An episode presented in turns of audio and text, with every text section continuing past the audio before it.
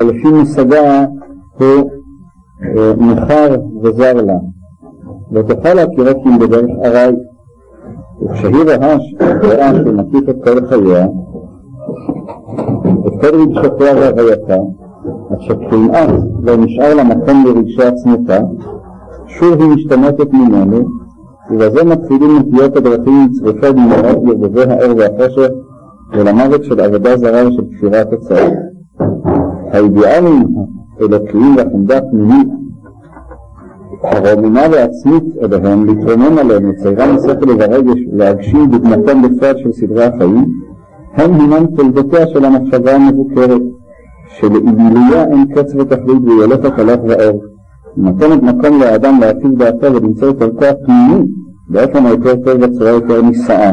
היא הולכת ונראה לתמיד בעירה אחריה, ממגמה רמימה לרמה ממנה, ומידיעה נישא ונשגב ליותר עד אין קץ ואין תכלית. אולי אה, נתראה קצת. דעת אלוקים שבדרכי השם הנישאים הנצחיים העומדים עמה לכל, לכל גבול, לכל מזגה של זמן ושל מקום, הם שוללים את ההכרח המפואר והמשפט של עבודה זרה, ואת החולי והבוז ואת האפיסות של הכפירה והספקנות. וכשהם זורפים לרעום שלום וכל מילואה בהווייתו ותולדותו באיטיון גזעו ותפארת אבותיו, עד שהוא מוצא בקרבו את החשק והעוז של ההשוויה והתאמה למרומי האידיאלים האלוקים, עד שגם מה שהוא מרחיב את עצמותו את מקומו בעמים ובעולם, לתוך תוכה של נטייה זו תשכון בשאיפה האידיאלית של כל מה שטהור וזך, של כל מה שהוא דעה ויושר, עד שהדרך הנצחית סלולה לפניו ללכת מחי לחי. עם כזה לא יוכל לעולם לשאול מה מטרה יש במציאותו, ולא יוכל מעולם להיוואש מגדולתו ותפארתו, מעוזו ונצחו ורואה את אורך ימיו בפניו. זהו כוחו של ישראל. כן, מה שהרב מסביר כאן שוב בהמשך של אותם דברים, הוא אומר ככה, כשאותה מחשבה ילדותית שהיא עוסקת רק בעצם, בדבר, באובייקט, היא תופסת גם את הקדוש ברוך הוא, את אלוקים, כאובייקט, כדבר. והעצם, הלא לפי מושגה, הוא מנוכר וזר לה. עצם האובייקט, כשהוא ניצב מולי, כשהוא ניצב לפניי, אז למעשה הוא תמיד יהיה דבר זר לי. אי אפשר אף פעם להגיע לאחדות שלמה אה, עם אובייקט. הרי כל המושג של דבר, של עצם, כן, כמו שכבר אמרו הראשונים, כל הגדרתו של החומר, שחומר לא נכנס בתוך חומר, כלומר חומר בדוחי חומר. אם אנחנו תופסים את המושג האלוקי באופן חומרי, הרי בהכרח המושג הזה הוא יהיה מושג שמחוצה לנו, ויהיה ממילא גם ניכר וזר לה. כלומר, כלפי מה הדברים אמורים? אדם מתפלל אלוקים, אדם מאמין באלוקים, אלוקים מצווה אותו לעשות דברים. אם הוא מצייר את אלוקים כמשהו, כמו שיש הרבה משהו בעולם, יש משהו, אז דווקא העובדה שהוא נותן למשהו הזה את התכונות המוחלטות ביותר, האינסופיות ביותר, השלמות ביותר, הדבר הזה, דווקא האבסולוטיות שהוא מייחס לאותו מושג אלוקי, אז יש לפניו איזשהו עצם, איזה משהו שהוא גדול, שהוא אינסופי, שהוא אבסולוטי. אבל דווקא הדבר הזה גורם לו לאדם תופעה שלא נשאר לו מקום לרגשי עצמותו. דווקא המושג הדתי לא נותן לו לאדם, אה, מרוקן את האדם מכל עצמיות שהיא. ישנו איזשהו ניגוד, ישנו ניגוד בין עצמיותי, בין רגשותיי, מחשבותיי, נטיותיי וכן הלאה, לבין המושג האלוקי כשהוא נתפס באופן מסולח, משום שאין שום לגיטימציה לרגשות שלי, להבנה שלי, לערכים שלי וכן הלאה. הרי כל הדתיות נתפסת כעשיית רצון השם, ורצון השם נתפס בעצם הגדרתו כדבר שמחוצה לי, כדבר שאיננו נמצא בתוך עצמי, כמשהו לא אימננטי. וזה נובע מעצם התפיסה שאני תופס את אלוקים כעצם, כדבר. אני לא בא, אני מנסה להגיע כאילו למוחלט מצד עצמו, וברגע שאני תופס את הרצון להגיע למוחלט מצד עצמו כשהוא נתפס באופן כזה חומרי, הרי הוא עצמו כבר אה, אה, הוא עצמו כבר אה, גורם לו, גורם לי להילחץ, גורם לי אה, אה, לחיות פחות. וזו באמת התופעה שהרב מדבר עליה הרבה פעמים, שלפעמים דווקא יראת שמיים היא גורמת לו לאדם אה, לבטלנות, לחוסר חיים וכן הלאה.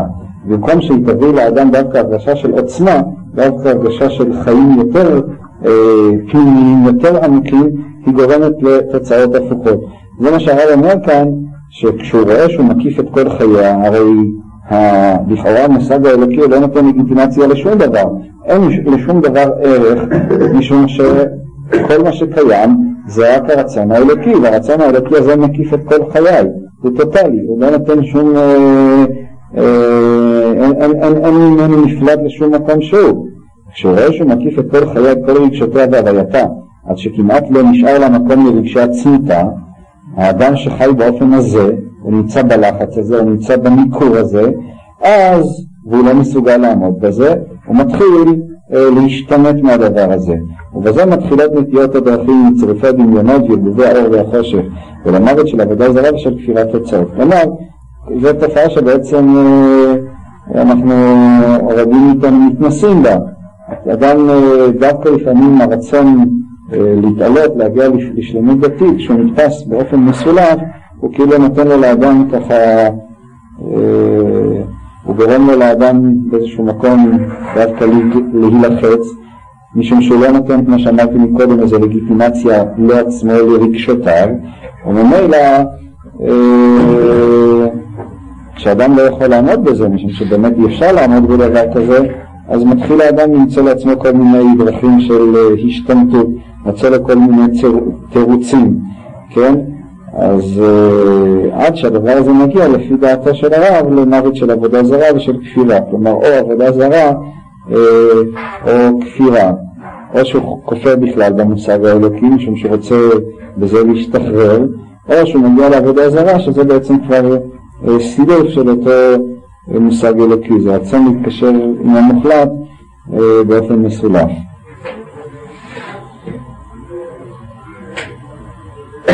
הרב תופס את אה, עם ישראל, את האידיאל היהודי, דווקא במחשבה מבוקרת.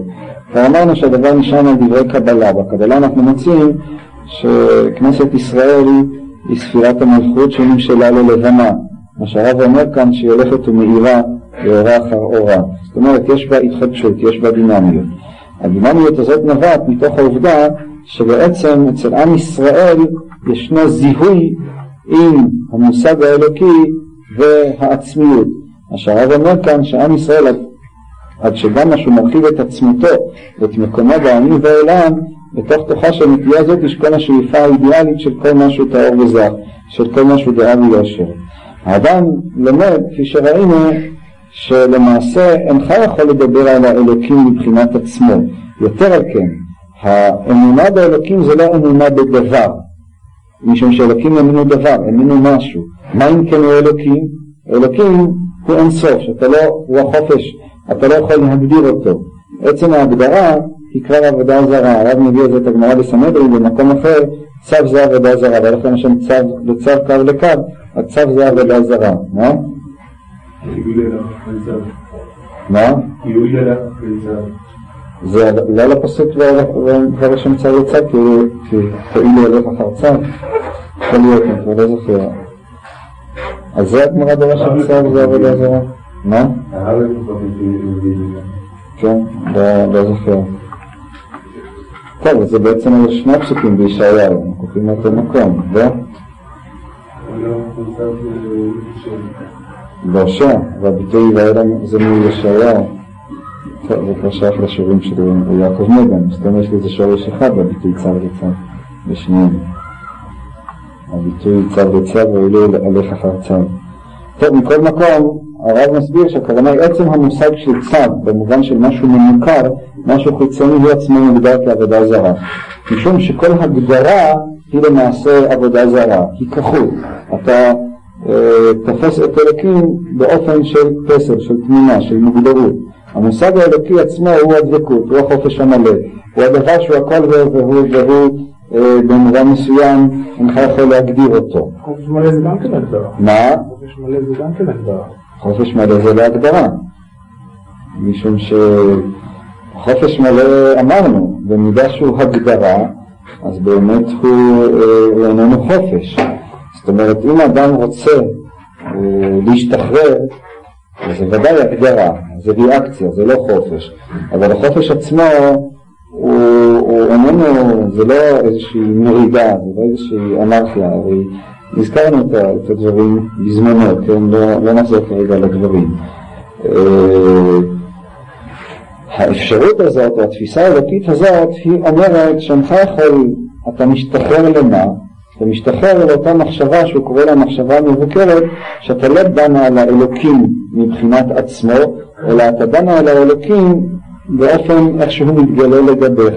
זאת היא הבחינה של כנסת ישראל, ספירת המלכות או הלבנה, שאלה ממשלת כנסת ישראל, שהיא מקבלת את תורה מהחמה, משום כך יש בה את ההתחדשות. כלומר, באופן מעשי מה זה אומר לגבינו, אתה צריך למצוא את אלוקים בתוך החיים שלך, בתוך המציאות שלך, בתוך הרגשות שלך, כשאתה מרגיש כל מיני דברים, כשאתה חי כל מיני דברים, כשאתה מבין כל מיני דברים, בכל יופי, בכל הרגשה, בכל דבר שמופיע בעצמך, אפשר למצוא את היסוד האינסופי, את היסוד שלכשעצמו איננו מוגדר, אבל למעשה אתה יכול למצוא את העומק של העניין, את הבהירות של העניין, את הטעם הפנימי של העניין, ממילא גם את המוחלט שקיים באותו דבר עצמו. אם יש איזה יופי, הרי היופי איננו סתם איזה צירוף של אה, מול, מולקולות חיצוניות, אנחנו מייחסים ליופי איזה משהו אמיתי, איזה משהו פנימי, נותנים לו משמעות. המשמעות הזאת היא בהכרח משהו שהוא אינסופי, משהו שלא ניתן להיות מוגדר, משהו שאתה יכול להשתחרר כלפיו. כשאתה מתפלל, אתה לא צריך להתאמץ להתפלל מבחינת כאילו אתה אומר האם אלוקים שומע אותי במובן האובייקטיבי, אלא אתה צריך להשתחרר לסובייקטיביות שלך, דהיינו לאותה תפילה שהיא בעצם אה, נמצאת בך. הרב אומר, הנשמה מתפללת תמיד. בעצם האדם תמיד שרוי באיזשהו מצב של תפילה, של כיסופים, של אה, רצון להתעלות. מה אתה צריך? אתה צריך להשתחרר לעצמיותך. אם תשתחרר לעצמיותך, ממילא אתה משתחרר לאלוקים. משום שאלוקים הוא למעשה הגילוי של אלוקים במחשבה מבוקרת איננו מתגלה בצד עצמו, אלא אנחנו יכולים לדבר על אלוקים כפי שהוא מתגלה בתוכנו. ואז קיים אותו זיהוי בין מה בין מה שאני באמת, בין פנימיותי, בין עצמיותי האמיתית, לבין העניין האלוקי. משום כך כנסת ישראל היא למעשה גילוי אלוקי, היא שייכת לספירת המלכות. מה אה, זרם, בה נמצאת הדבקות האלוקית האינסופית.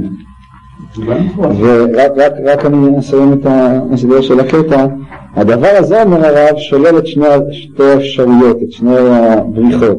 גם את הבריחה של העבודה זרה וגם את החולי והאפיסות של הכפירה והספקנות. ממה בעצם נובעת הספקנות? למה אנחנו תמיד נמצאים בספקות? ספקות באמונה. הספקות באמונה שלנו נובעות משום שאנחנו רוצים להוכיח את מציאות אלוקים. מה זה אומר להוכיח את מציאות אלוקים? יש איזה דבר שנקרא אלוקים, ועכשיו אנחנו רוצים להגיע בכלל ודאות כלפיו. אבל אי אפשר להגיע בכלל ודאות בדבר שנמצא מחוץ לך. הרי אפילו אין לך ודאות אם הטייפ הזה נמצא או לא. אולי רק נדמה לי, אולי אני חולם. הרצון להגיע לוודאות מוחלטת ביחס לדבר שמעצם הגדרתו הוא מחוץ אליך הוא בלתי אפשרי. זה בעצם המקור הפנימי השורשי של הספק. המקור הפנימי השורשי של הספק נובע מתוך תפיסה מנוכרת, שניותית כזאת. יש אותי, יש את אלוקים, יש את האמונה באלוקים, עכשיו אני רוצה כאילו ללכוד, להוכיח, לתפוס את המושג האלוקי, אבל זה דבר שהוא בלתי ניתן אה, למימוש מעצם הגדרתו, משום שלעולם אינך יכול להגיע לוודאות של דבר שמחוצה לך. הוודאות הפנימית היחידה שאדם יכול להגיע אליה זה הוודאות שבעצמו. היינו, הוא צריך למצוא את אלוקים שבתוכו. ומשום כך, הדרך להשתחרר מהספקנות, מה שגורם לנו לספקנות ולעצבנות ולחוסר הנחת והמתח וכן הלאה, זה נובע מתוך תפילה, תפיסה מסולפת של המושג האלוקי, ולכן אנחנו לעולם רצים בתוך הספקות שלנו, אבל אף פעם לא נשיג אותם, משום שאחרי כל ספק אחד יתעורר עוד, כל, עוד ספק נוסף וכן הלאה. הדרך להשתחרר מהדבר הזה, לפי איך שהרב מגדיר כאן, זה הדרך להשתחרר למה? לאמת שלי, לעצמיות שלי. האמונה קיימת בי, מה אני צריך לעשות? אני צריך רק לתת לגיטימציה למה? למשהו שבאמת קיים בי. היכולת לתת לגיטימציה לדבר הזה היא נובעת מתוך המחשבה המבוקרת, מתוך המחשבה שבעצם לעולם העצם לא נמצא מצד עצמו, וזה נכון ביחס לכל דבר במציאות, אלא אתה יכול לדבר רק על הדברים כפי שהם קיימים לך.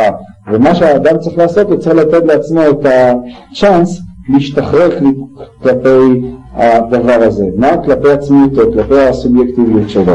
לפעמים האדם ככה, יש לו אגרוף קפוץ, הוא לא מוכן להשתחרר כלפי הדבר הזה. הוא אומר, אני הולך עד הסוף. ו... אז יוצא לו איזה מין נוקשות כזאת. הוא סובל מהנוקשות הזאת, אני כבר מתאר קצת משהו אחר.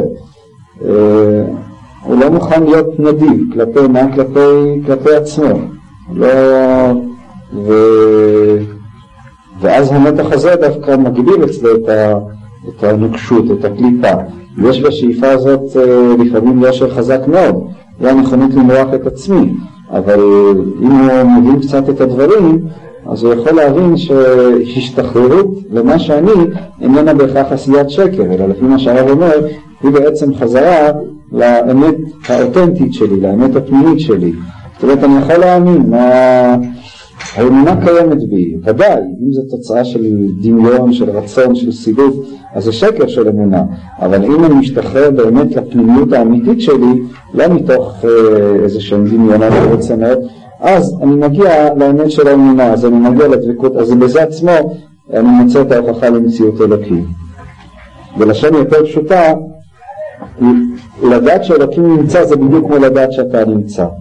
היינו, כמו שאתה לא יכול לדעת שאתה נמצא מבחוץ, אתה יודע את זה מתוך שאתה חלק מעצמך, ידיעה פנימית, בעצם זאת אותה ידיעה עצמה. לדעת שאלוקים נמצא זה אותו דבר עצמו כמו לדעת שאתה נמצא, ויותר מזה, זה בעצם אותו דבר עצמו, משום שכמו המציאות האמיתית של האדם, היא איננה מציאות של אובייקט, של חומר, האדם הוא לא משהו, הגוף של האדם הוא משהו, ככה גם כן המציאות האלוקית. בבקשה, מוטי, רצית לשאול משהו. רציתי להגיד שזה גם כן צורה של נקיטת עמדה כלפי, כלפי החיים, אבל זה עדיין, או כלפי המציאות, אבל זה עדיין נקיטת עמדה באיזשהו מקום, זה לא השתחררות. מה פירוש נקיטת עמדה? כש... מנקודת מבט של המחשבה, נקרא לה ילדותית, זה נקיטת עמדה. אבל אתה יכול להגיד שכל השתחררות היא נקיטת עמדה, מה שיועד שאל מקודם. אבל אה, למשל הנקיטת העמדה היא רק מקפצה, כשאתה נמצא בתוך המים, אתה בתוך המים, אתה לא בתוך עמדה. כשאתה נמצא בתוך הדבר, אז אין כאן עמדה, קיים הדבר עצמו. ברור שמפרספקטיבה חיצונית זה ייתפס כנקיטת עמדה. אם תישאר בפרספקטיבה החיצונית, אז סילפת את כל העניין עצמו. לא, להגיד כאילו שהאדם צריך להשתחרר כלפי הדבר הזה, זה כאילו... אני מסכים, זה כמו ללמוד לרקוד. זה עוד פעם... אז אומרים לך איך לרקוד, תעשה צעד אחד ימינה ועוד שני צעדים שמאלה וכן הלאה. אבל כל זמן שאתה חושב, תעשה צעד אחד ימינה ועוד שני צעדים שמאלה, אז אתה עדיין לא יודע לרקוד. אבל אה, אומרים לך תנקוט עמדה. מתי תתחיל לרקוד? כשאתה לא תשים לב, כשתרקוד. אבל איך אתה לומד לרקוד? על ידי זה שאתה לומד לרקוד, על ידי זה שאתה נוקט עמדה. זה בדיוק היחס בין מה שאנחנו אומרים. אם תישאר כל הזמן במחשבה שצריך צעד אחד ימינה ושני צעדים שמאלה, אז ברור שאתה עדיין לא תדע לרקוד. אבל זה בדיוק היחס שבין הדברים ש, שקיים. אבל יש לנו שאלה שאני עושה צעד, שאני כבר עושה צעד אחד ימינה ושני צעדים שמאלה, ואני עדיין לא רוקד. נכון. אבל בזה אתה מכניס את עצמך לריקוד, וכשתשתחרר לקראת הריקוד אז תוכל לרקוד, ואז כשאתה רוצה... אבל אף על פי שמבחינה מהותית אין הבדל בין לחשוב בין לחשוב לעשות צעד אחד ימינה ושני צעדים שמאלה לבין לעשות צעד אחד ימינה ושני צעדים שמאלה. יש הבדל. לא, בדיוק, לא, לא, אני מדבר, אני מדבר על זה שיש, אני מדבר על השלב שזה עדיין גם כן לא לרקוד, זה עדיין לדשדש, זאת אומרת... אני מסכים איתך, אבל אה, הדרך, אה, אנחנו... השאלה למה זה דרך, השאלה למה זה דרך, כי במובן מסוים עדיין חסרה שם הקפיצה. אני מסכים, אבל המעבר הזה שהוא מבחינת העין הוא לא ניתן להגדרה, זאת אומרת המעבר בין הלימוד לרקוד לבין הריקוד, בין הלימוד לנגן לבין הניגון, בין הלימוד, בין לדבר על התפילה לבין להתפלל. להתפלל זה דבר שאי אפשר לתאר אותו במילים, זה פשוט להתפלל, לעמוד לפני השם ולהתפלל. לרקוד זה לרקוד, זה דבר שגם כן אפשר לתאר אותו במילים. אבל אנחנו, כשאנחנו באים לדבר, אנחנו יכולים להשתמש במילים. מי שיחשוב שהמילים זה הדבר, הוא משול לאותו אדם שכל הזמן אה, ירקוד עם המחשבה שצד ימינה שני צעדים שמאלה. הוא לא ירקוד אף פעם. הריקוד הוא דבר שונה לחלוטין, האמונה היא דבר שונה לחלוטין, האמונה זאת ההתמסרות, זה החופש, זה עצם היכולת להידבק. עכשיו, הדיבורים על זה, זה כמובן דיבורים שאינם התמסרות, זה דיבורים על הדבר. נקודת המעבר עצמה היא לא ניתנת להגדרה, היא כמו ש... היא נקודת עין כפי שאנחנו ראינו, מה? פשוט קורה וזהו. כן, אבל עדיין זה לא אומר שאין יחס בין הלימוד לבין הריקוד, זאת אומרת, אם הטענה היא שאין חשיבות לדיבורים האלה, זה לא נכון, יש חשיבות לדיבורים, משום שבכל זאת אתה לומד איך, איך להיות בדבר. עכשיו, ברור שלא תהיה כל זמן שלא תיכנס, אבל uh, יש חשיבות לעובדה שאתה לומד איך להיות בדבר.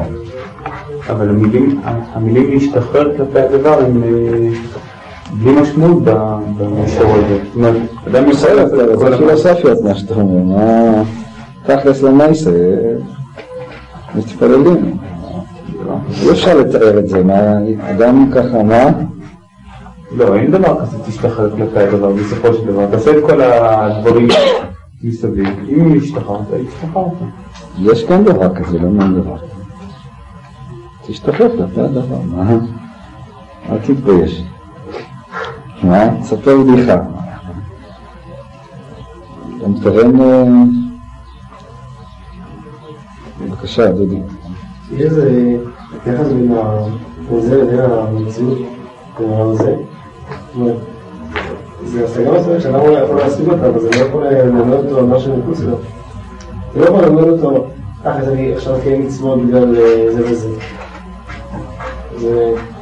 השאלה, בשם עד כמה הדבר הזה מושפע מידיעות חיצוניות שלי. אני יודע שדברים הדוקים והמצוות ואני כאלה, היה כמה אני יודע שבסופו של דבר מגיע לאיזה מצב, באמת זה מה שמדברים על זה, או שזה דבר מסוים שהוא לא, לא מחייב שום הקשר. לכן אם מי שנמצא במצב הזה, האם זה יכול באמת להיות חלק מכל התהליך של העולם שלו, שבאמת לא מנותק גם מכל המציאות. מה פירוש? זה העולם הזה. בזה אדם מבין יותר טוב את העולם, אבל בסך הכל שזה בעצם התוכן האמיתי של הדברים. זה לא שהוא הופך להיות איזה מין פטי כזה או משהו כזה. הוא מקבל את ההבנה האמיתית של המציאות, הוא לא זקוק כאילו, הוא משתחרר מהרצון החיצוני להוכיח, אבל הוא מקבל במקום זה הוכחה פנימית, הרבה יותר עמוקה. זה נותן איזו תחושה ריאלית של המציאות, זה לא שהוא, זה לא חי בד... זה נותן את התחושה הריאלית והחזקה של המציאות. אבל השאלה שלי, השאלה שלו, אם אנחנו נקום בבוקר ולקיים מצוות, זה, הוא לא יכול להסתפק בזה. חייב להתבסס על מערכות נוספות מחוץ לדבר הזה, גם אם זה קיים אצלו, בסופו של דבר לרדת לעולם העשייה ולעשות דברים בפועל, הוא חייב בסופו של דבר להתבסס על מערכות נוספות, של הוכחות ושל דברים כאלה ולהסביר להסביר אותו בצורה חיצונית. למה אתה חושב ככה? כי המצוות מצד, המקים מצוות הכלי חכמים יהודים, הוא לא מקביל בפועל לחוויה הזאת. זה בעצם דברים גדולים, דברים דברים שאין לנו איזו הבנה, הבנה הכרחית לדבר הזה. צריך להגיד, תשמע, צריך לקום בבוקר וללכת להתפלל, להגיד, אני לא יודע, אבל להניח תפילין וכל מיני דברים כאלה. אני חושב שאדם יכול להבין היטב את ההבנה הפנימית, למה צריך להניח תפילין, הבנה מוחשית מאוד. למה בעצם הוא מניח תפילין? זה לא הבנה חיצונית, זה הבנה מוחשית. עצם הידיעה שהוא צווה, שהיא היה מעמד הר סיני, שיש תורה, תורה היא דבר חיצוני, זאת אומרת, עצם הטקסט. לא החוויה שבביצוע של זה. כן, אבל השאלה למה אני מקיים את אותה מצווה, היא יכולה לקבל תשובה פנימית. למה בעצם מקיים את המצוות? לא הגעתי למצוות בכלל. הגעתי למצוות על ידי. אם לא הייתי יודע מצוות, לא הייתי מקיים מצוות. יפה, אבל עכשיו כשאני בא לשאול את עצמי למה אני מקיים את המצוות, אז אני יכול לתת תשובה פנימית למה אני מקיים את המצוות. זה עדיין לא... למה אתה... למה העובדה שאני הייתי צריך ללמוד את זה, העובדה הזאת היא מפריעה לזה שלא אדע ידיעה פנימית למה אני מקיים את זה. זה יכול להגיע להכרה אמיתית, עמוקה, בהירה, של המציאות, של טבע המציאות, של עם ישראל במציאות, שלא בעם ישראל, ולדעת מה בעצם מקומו, מה, מה, מה הוא צריך לעשות, מה הקדוש ברוך הוא רוצה ממנו. גם יכול להגיע להכרה פנימית כזאת. אז לא צריך תורה ומצוות בכל גיל הזה, לא? זה גם כן לא הכרחי, משום שחלק מההכרה הפנימית זה זה שיש בו גם עולם חיצוני, עולם שהוא תוצאה של אה, חיצוני, אבל אתה, גם החיצוניות הזאת היא חלק, היא מוצאת את ההיגיון שלה באופן פנימי. אז אני לא זקוק לה, אני לא צריך... לפני זה כן שיהיה זקוק לה, מה? האדם שיהיה בודד, בלי זה צריך לצאת שהוא שהוא לו, הוא- הוא- הוא הוא למד אה, יהודי כמו יהודי בגלל שהוא מגיע לדרגה המקסימלית שלו. אני אומר שהוא לא אמר ש- מערכת חיצונית, כי אי אפשר, אני לא רואה שאפשר לקשר בין החיצונית שאנחנו מתחילים בה, לבין מה מנהל את זה. לעבוד כאילו את התורה בעצמה. זה ההבנה. או שבאמת אני יכול אה, להגיע לדברים שגם צריכים לדעת ממש. אבל לא, לא, לא מסכים לשאלה. אדם יכול להבין היטב את המציאות של העולם, את הגילוי האלוקי בעולם, איך, איך, איך האלוקות פועלת בעולם, להבין את זה באופן רוחני. וחלק מההבנה הזאת היא גם כן גורמת לו לאדם להבין מה זה עם ישראל, מה הוא בעולם, להגיע לאיזה מין אה, אה, הבנה של, של, של, של הרצון האלוקי כפי שהוא פועל בעולם. הרצון האלוקי הזה מתגלה גם דרך הנתונים החיצוניים, דרך התורה, דרך המצוות, דרך ההיסטוריה של עם ישראל וכן הלאה. אבל יכול אדם לתת לעצמו תשובה פנימית, אמיתית, למה בעצם הוא צריך לעשות את זה, לא במובן של הוכחה, אלא במובן של ההיגיון הפנימי של הדברים, אה, שהוא נובע מתוך ההיגיון הפנימי שקיים בעולם, שגורם להבין למה הוא בעצם מקיים תורה ומצוות מהמציאות היהודית שלו וכן הלאה וכן הלאה, ולעשות את זה מתוך התלהבות גדולה מאוד, משום שהוא רואה כמה שזה אמיתי, כמה שזה נכון שהוא עושה את זה. אני לא, לא, אתה תופס כאילו הפנימיות היא בהכרח מנותקת מכל חיצוניות שהיא, זה לא נכון.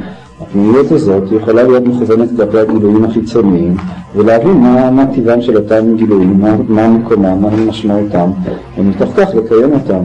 אבל קיבלו תורה כפשוטו. לא, מה? לא כשאנחנו נגיד התוכנית של יעקב בסוף זה ו... אז זה ניתן לפרשנות כזאת, פרשנות אחרת, אני לא יודע אם זה כל כך אה, רלוונטי. זה. אם אני מביא את זה ככה, לנו, אני בעצם אומר את הדבר מסוימת, שהדברים באמת מתבטאים בפנים.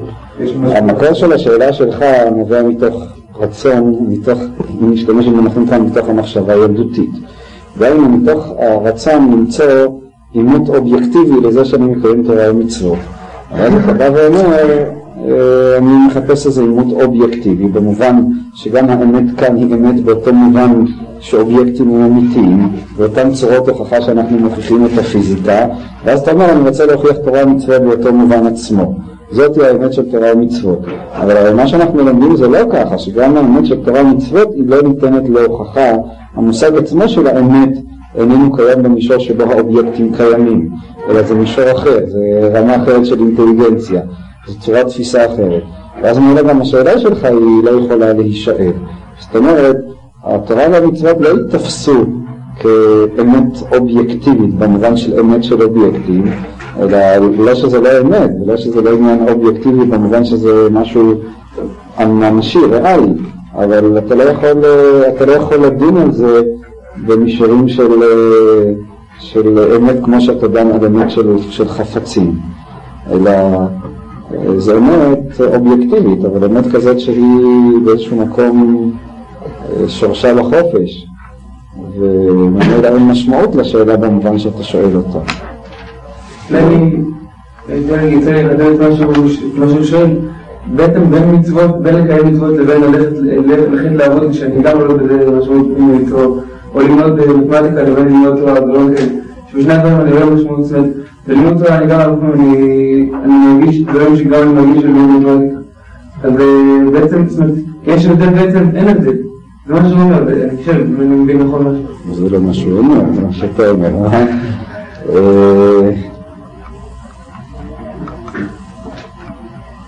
כי זאת אומרת, אני יכול לקבל את זה כ... אני יכול להתייחס לזה באופן אובייקטיבי, כמו שאני מתייחס למתמטיקה, זאת אומרת, מה זה סלקטיביות? אבל הרי אתה עושה בעצם דבר שהוא הפוך ממה שאנחנו מדברים עליו כאן. אתה אומר, אני שואל את עצמי למה עליי ללמוד תורה ולא ללמוד מתמטיקה. ואז אתה בא ואומר, תשים לב מה שאתה עושה, אתה אומר אני מרגיש בתורה רגשות מסוימים, אני מרגיש במתמטיקה רגשות אחרים, עכשיו אני צריך להוכיח לי למה הרגשות שאני מרגיש בתורה הם יותר נעלים לא, מהרגשות של המתמטיקה. זה בעצם מה שעומד עכשיו, ואז אתה אפילו התפתחת יותר מבחינת מחשבתך, ואתה אומר בעצם אני מרגיש את אותו דבר עצמו. אבל בזה אתה סותר את כל מה שאנחנו מדברים כאן, משום שלא מדובר כאן הדבר שאנחנו מדברים עליו זה לא שאתה הופך את הפנימיות עצמה כאיזה הוכחה. אתה משתמש עכשיו, אתה תופס את הפנימיות כמשהו חומרי.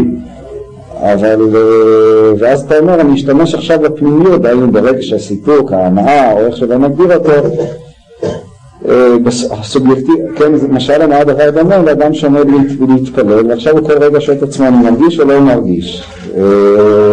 כן, הרי בשיעור אומר שאדם מרגיש בדברים כאלה דברים, אני מרגיש או לא מרגיש, אבל אז התשובה היא פשוטה, הוא לא ירגיש שום דבר. גם אם צריך לגרד אה, מעצמו איזושהי הרגשה, אז היא תהיה מאוד אה, צמוקה ומללה ונבולה. אבל זה מה שאתה בעצם עושה כאן, אי אפשר להשתמש בסובייקטיביות כהוכחה. אין הוכחה. אבל האופן שאתה תופס אותו הוא לא שייך כאן. אני נמצא בקדוש ברוך הוא, אני לומד תורה, אני מתפלל, זה מה שקיים. מה? למסקנה. אם היא נתונה מראש אז אתה לא, אתה לא אמיתי. מה? אתה לא מוכן לקפוץ לים. כולם מתחבטים איך אני אקפוץ, אבל למטה כבר יש מישהו שיתפוס אותי. תקפוץ, נראה, אולי תתרסק, מי אמר לך? זה מה שעולה פה בכל השאלות אני חושב, ש... אוקיי, אבל אתה אומר את מה שאני אומר. אבל אני חושב שזה... זה זה הרי מה שקורה, הרי הרב מתאר איזה מצב שאדם יכול אה, להרגיש טוב ולהזדהות בשלמות עם מה שהוא עושה. אז כולם מנסים להתחבט איך אני יכול להרגיש את זה בתורה הנתונה. לא, הטענה שאני טוען שלא תוכל להזדהות כל זמן שאתה מחפש לעצמך הזדהות. והיינו, אומר אני מוכן להזדהות אבל באיזשהו מקום עדיין אני רוצה לבטח את עצמי בחברת ביטוח. זה מה שאתה אומר. ומה שאנחנו אומרים, תשמע ידידי היקר, כך, אתה- אם אתה רוצה להזדהות, אתה, אתה צריך לעשות מתוך אהבה. באהבה אין ביטוח. אהבה היא רק סיכון אחד גדול, זה הכל. זה מה שאני אומר. אם אתה רוצה ביטוח, סימן שאתה לא אוהב. זאת- הנקודה שכתובה כאן. גם היכולת להשתחרר לקראת משהו. אבל הרב כזה מדבר על בעצם לא סובייקטיבית ואיזשהו חופש מאוד סובייקטיבי שבן אדם צריך להגיע אליו. בסופו של דבר, היהדות אולי נגמרת, אבל במידה מסוימת היא מתחילה בדברים מאוד אובייקטיביים. אם אתה צריך להניח תפילין כל בוקר ולהגיד קריאת שמע וללמוד תורה וכולי וכולי, אז זה מין כזה אולי סובייקטיביות מרומה כזאת, כי אתה בין כה צריך להגיד, זאת אומרת, אומרים לך, תשמע, אתה צריך להגיע לשם, אז תגיע בדרך שלך, אבל זה כבר לא אמיתי, כי אתה יודע שאתה צריך להגיע אולי לשם שונה, אבל במידה מסוימת כן קבעו לך כבר, זאת אומרת, זה לא להזדהות עם משהו, אפילו בלי חברת ביטוח, אבל שוב פעם, אז נגיד, אני לא רוצה להזדהות, אבל לא משנה, אבל קבעו לך, זה אף פעם לא יכול להיות חופש אמיתי, כי קבעו לך כבר, כאילו. מה, מה אתה אומר חיים? מה? לא. טוב, אה, אז מה הם קבעו לך?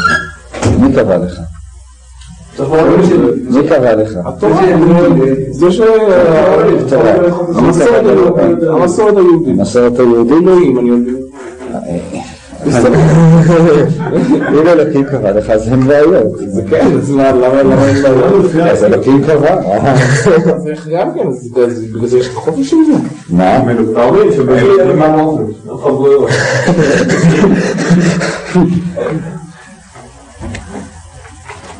אתם לא מאמינים בדבר אחד, אתם לא מאמינים בזה שאפשר להאמין.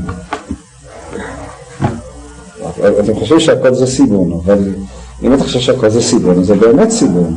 אבל אולי תחשוב שאפשר גם לא לסבל. הנקודת הנחה שיוצאת... יש יודעים שכל כך הם בטוחים שאלוקים לא קיים, שהם חושבים ש... שלהאמין באלוקים הם מוכרחים לרמות. לא- עד כדי כך הם בטוחים שהאמונה שלהם לא נכונה. כל מה שהפוך אומר פה זה על הבסיס של האמונה באלוקים. אחרי זה מתחיל לדון. אחרי זה תאמין שאלוקים הוא טוב, אחרי זה תאמין שהמצוות שלו באמת יכולות להביא אותך למצב רוחני חופשי ומוחלט. מה שהוא מדבר מחשבה מעולבת. לא, זה- הכל מבוסס על מקבל לעצמך נתון מסוים, כלומר אתה מתחיל, לא מעצמך. הנתון הראשוני לא מעצמך מקבלה עליך. עכשיו זה דבר שמזדהה עם כל הפנימיות שלך, וזה הולך ביחד. אחרי זה אתה חי, זה זה מסתדר, פשוט זה נהיה חופף כזה. אני לא מסכים איתך. אני בהחלט לא מסכים איתך. מה שהרב כאן אומר זה שבעצם אה, אה, זה לא ככה, זאת אומרת זה לא איזה מין... אה, הוא אומר אם אתה תשתחרר לחלוטין, תהיה אמיתי עד הסוף, תהיה חופשי עד הסוף, אז ממילא תגיע לדברים האלה. לא תהיה אמיתי. מה? זה לא הרב עמית זה לא קרה.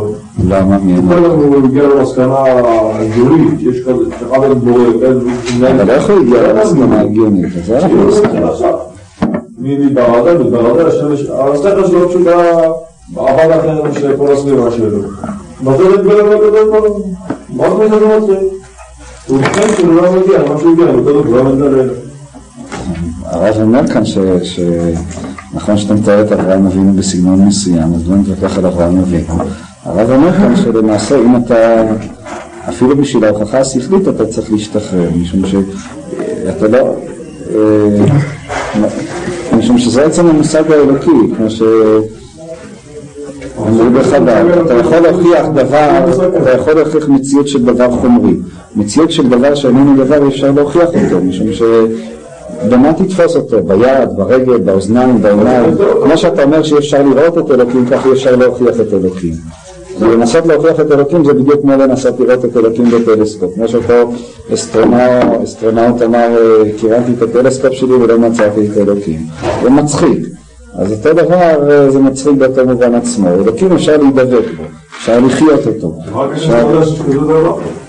מה זה כזה דבר? מושג כזה. אבל הוא לא דבר, מושג כזה. הוא לא דבר, אתה לא יכול לדעת שיש כזה דבר. אז למה הכושי לא מגיעים? מה? למה הכושי? מה אמרת שהם לא מגיעים לזה? דתיים גדולים הכושי. מה? אז תספר את עצמך, היו דתיים גדולים, אז הם כן מגיעים. למה? אתה אומר שהם דתיים גדולים, אז הם כן מגיעים לזה. מה אנחנו לא מה הם עושים.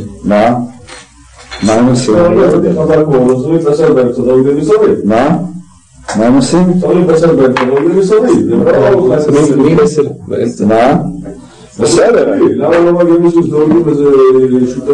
אתה יודע, יש וורט יפה, וזה נגמר, מאחר, של אה, רב זאב וולף מז'יטוניר, על הקלפנים שיושבים כל הלילה ומשחקים בקלפים. אז הוא אומר, הם בעצם רוצים לעבוד את הקדוש ברוך הוא, הם לא יודעים איך לעבוד אותו, אז בינתיים לומדים לעשות משהו בשלימוס. יושבים כל הלילה ועושים מישמר על הקלפים.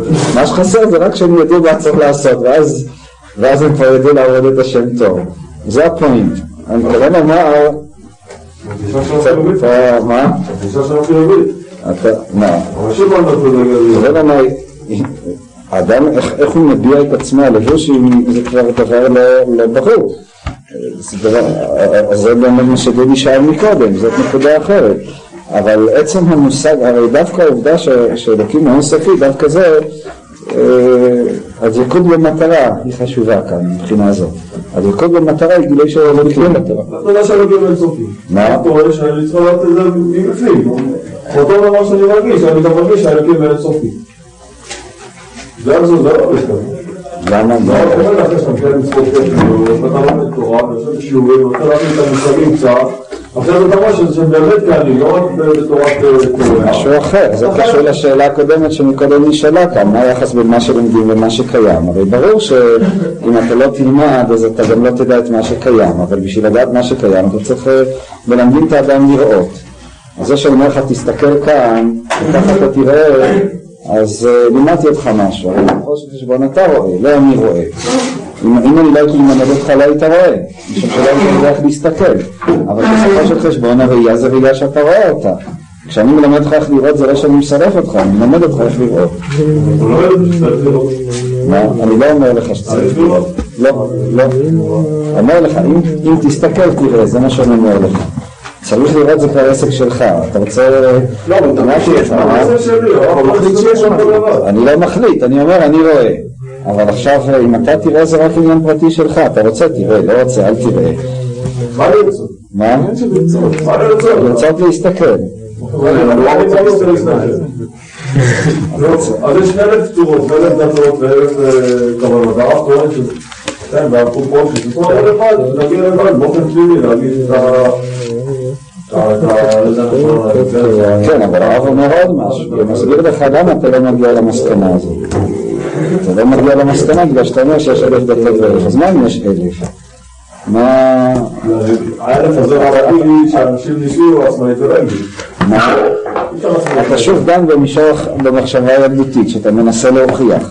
אומרים לך, אל תנסה להוכיח. אם לא תנסה להוכיח, תראה. מה תראה? תראה מה שתראה.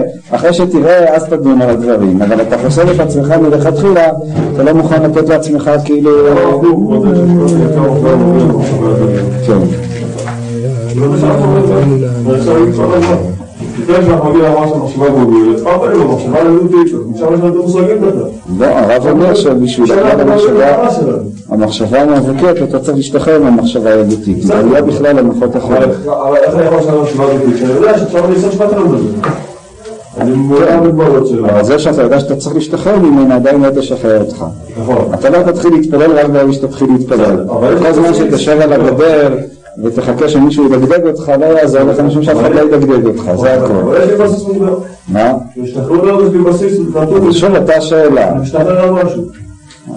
זו אותה שאלה בין ללמוד לרקוד לבין לרקוד, לבין ללמוד להסתכל, לנגן לבין לנגן. הניגון זה לא ללמוד לנגן.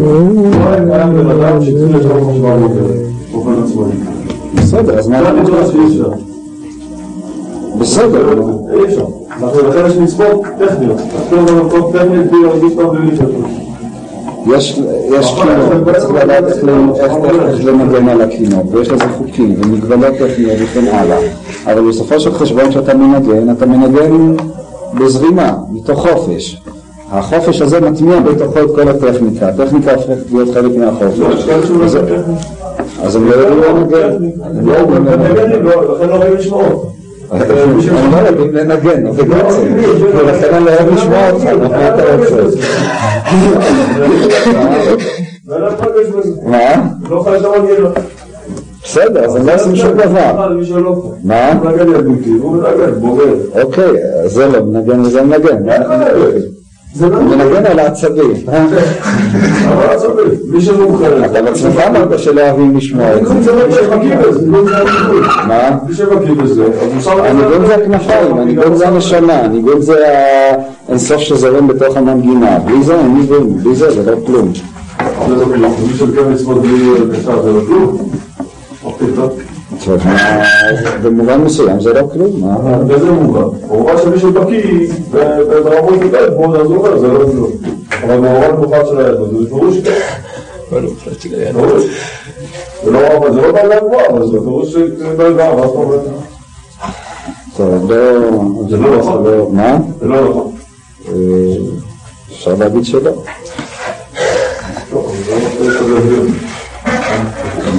אבל מה זה משנה? זה לא רלוונטי לנושא שלנו. מה אתה מגן כאן? על איזה עמדה אתה מגן? אני, לא, לא, לא מבין, זה לא מקובל על העניין שבן אדם באופן עצמאי, זה לא באופן טבעי בעצמו, או להגיע למה שהרב קוק אחד המחשבה בוגר. אז אמרתי זה. אפשר להגיע, אבל לא באופן עצמאי, חייבים להתחיל מנתון לשכם. יום היה יום מצוות. אחד מכם את המצוות בבית, אחד אני חופש. אני זאת לא הט- הטענה הייתה של יועד, הטענה של יועד הייתה שכאילו גם אחרי שאתה מגיע עדיין אתה מחויב, הוא לא מאמין שאפשר לקיים מצוות אה, לא. מתוך חופש. אני חושב שאחרי שאני לאירוני שאני מחויב, אני מרגיש בדיוק אבל לא ככה. אבל אני טוב, אני אמרתי... מה שאני טוען שאתה אה? אתה לא שמח, זה הכל. אתה לא שמח. לא, אני אומר שזה לא אני טעתי, לא... כן.